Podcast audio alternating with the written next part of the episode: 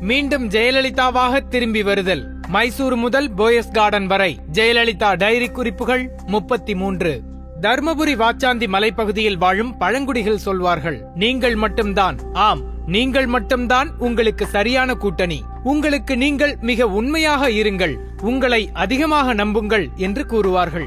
ஜெயலலிதா முதல்வராக இருந்தபோதுதான் ஆயிரத்து தொள்ளாயிரத்து தொண்ணூத்தி இரண்டாம் ஆண்டு வாச்சாந்தி பழங்குடியின மக்கள் மீது வனத்துறையினர் காவல்துறையினர் இணைந்து வன்முறையை கட்டவிழ்த்துவிட்டனர். ஒருவேளை அந்த காவல்துறை அதிகாரிகள் ஜெயலலிதாவிடம் சொன்னார்களா என்று தெரியவில்லை. ஜெயலலிதா எப்போதும் தான் அமைத்த கூட்டணியை அதன் தலைவர்களை நம்பியதை விட தன்னைத்தான் நம்பினார். ஆம் தன்னை மட்டுமே நம்பினார். தன்னை நம்பியதுடன் நின்றிருந்தால் பரவாயில்லை. கூட்டணி தலைவர்களை அவமதித்தார். ஜெயலலிதாவின் இந்த போக்கால் கோபத்தில் இருந்த கூட்டணி தலைவர்கள் அவரை வீழ்த்துவதற்காக சந்தர்ப்பத்தை தேடிக்கொண்டிருந்தார்கள் அப்படியான சந்தர்ப்பம் மிக விரைவில் அமைந்தது. ஓ பன்னீர்செல்வம் ஆகிய நான். அவர் பயந்தது போன்றே ஒரு தீர்ப்பை இரண்டாயிரத்தி ஒன்று செப்டம்பர் இருபத்தி ஒன்றாம் தேதி உச்சநீதிமன்றம் வழங்கியது. இதுதான் அந்த தீர்ப்பு. மே பதினான்கு இரண்டாயிரத்தி ஒன்றில் தமிழக முதல்வராக ஜெயலலிதா பொறுப்பேற்றது இந்திய அரசியலமைப்பு சட்டத்திற்கு எதிரானது. அவர் பொறுப்பேற்றது செல்லாது என்று கூறியது. ஜெயலலிதா உடனடியாக அமைச்சர்கள் மற்றும் மாவட்ட செயலாளர்கள் கூட்டத்தை போயஸ் கார்டனில் கூட்டினார். விவாதித்தார். இல்லை இல்லை. அவர் மட்டுமே பேசினார். பின் அங்கிருந்து புறப்பட்டு தன் வாகனத்தில் ஆளுநர் மாளிகை சென்றார். அப்போது அவர் வாகனத்தில் தேசிய கொடி இல்லை. அதிமுக கொடி மட்டுமே இருந்தது. வாகனத்தை பார்த்தவர்களுக்கும் புரிந்துவிட்டது. கவர்னரிடம் சூழ்நிலையை விளக்கினார். அதன் பின் மாலையில் ஆளுநரை அமைச்சர்கள் சந்தித்தார்கள். எம்ஜிஆர் ரசிகனாக பெரியகுளம் பகுதியில் சிறு தேநீர் கடை நடத்தி பின் அதிமுகவில் இணைந்து ஜெயலலிதாவின் நம்பிக்கைக்குரிய மனிதராக மாறி அமைச்சராக உயர்ந்த ஓ பன்னீர்செல்வம் இப்பொழுது முதல்வராக உயர்த்தப்பட்டார். விவிலியத்தில் ஒரு வசனம் வரும். தன்னை தாழ்த்திக் கொள்பவனே உயர்த்தப்படுவான் என்று. இது பன்னீர்செல்வத்திற்கு மிக சரியாக பொருந்தியது. முதல்வராக உயர்த்தப்பட்ட போதும் அமைதி காத்தார்.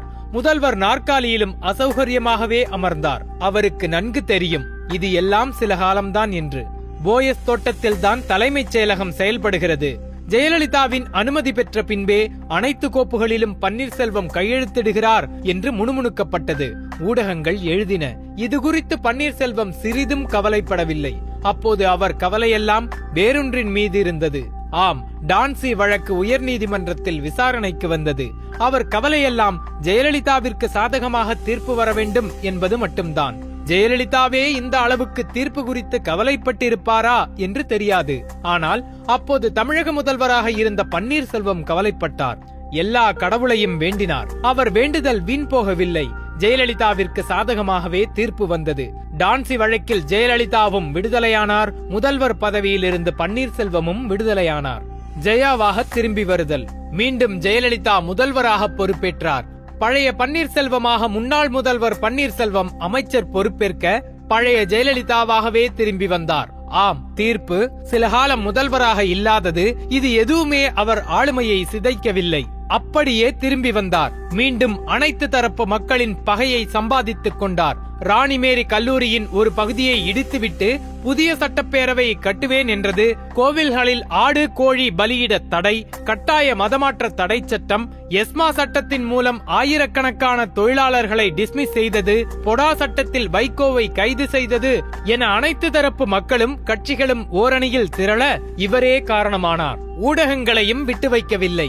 எதிர்த்து எழுதிய அத்தனை பேர் மீதும் அவதூறு வழக்கு போட்டார். அனைத்து கட்சிகளும் கரம் கோர்த்தன. தங்களது சந்தர்ப்பத்திற்காக காத்திருந்தது. எதனையும் பொருட்படுத்தாமல் முன்னோக்கி சென்று கொண்டிருந்த ஜெயலலிதாவுக்கு ஒரு பின்னடைவு காத்திருந்தது. திமுக பொதுச் செயலாளர் அன்பழகன் தொடர்ந்த வழக்கில் உச்சநீதிமன்றம் சொத்து குவிப்பு வழக்கை தமிழ்நாட்டை விட்டு வெளியே கர்நாடகத்தில் நடத்த உத்தரவிட்டது. தமிழ்நாட்டில் நடந்தால் வழக்கு விசாரணை நியாயமாக நடக்காது. சாட்சிகள் அச்சுறுத்தப்படுவார்கள் என்றுதான் இவ்வழக்கை தொடர்ந்திருந்தார் அன்பழகன். இப்படியாக தீர்ப்பு வரும் என்று ஜெயலலிதா எதிர்பார்க்கவில்லை. மீண்டும் ஜெயலலிதாவுக்கு எதிர்பார்க்காதது அல்லது அவருக்கு நடக்கக்கூடாதது என்று எல்லாம் நடக்க துவங்கியது. கருணாநிதி ஒரு மெகா கூட்டணியை அமைத்தார். காங்கிரஸ் பாமக மதிமுக சிபிஐ சிபிஎம் என வலுவான கூட்டணி அது. அதற்கு சில நாட்களுக்கு முன் பத்தொன்பது மாதங்கள் சிறையில் இருந்துவிட்டு வெளியே வந்த வைகோவும் தமிழகமெங்கும் நடைப்பயணம் சென்று ஜெயலலிதாவிற்கு எதிராக பிரச்சாரம் செய்தார். கூட்டணி பலம் தேர்தல் பிரச்சாரம் இதையெல்லாம் தாண்டி மக்களிடம் சம்பாதித்த அதிருப்தி என எல்லாம் ஜெயலலிதாவுக்கு எதிராக திரும்பியது. அதிமுக கூட்டணி இரண்டாயிரத்தி நான்காம் ஆண்டு நடைபெற்ற நாடாளுமன்ற தேர்தலில் நாற்பதுக்கு நாற்பது தொகுதிகளையும் இழந்து படுதோல்வியடைந்தது. இது என்றுமே ஜெயலலிதா நினைவு கூற விரும்பாத தோல்வி.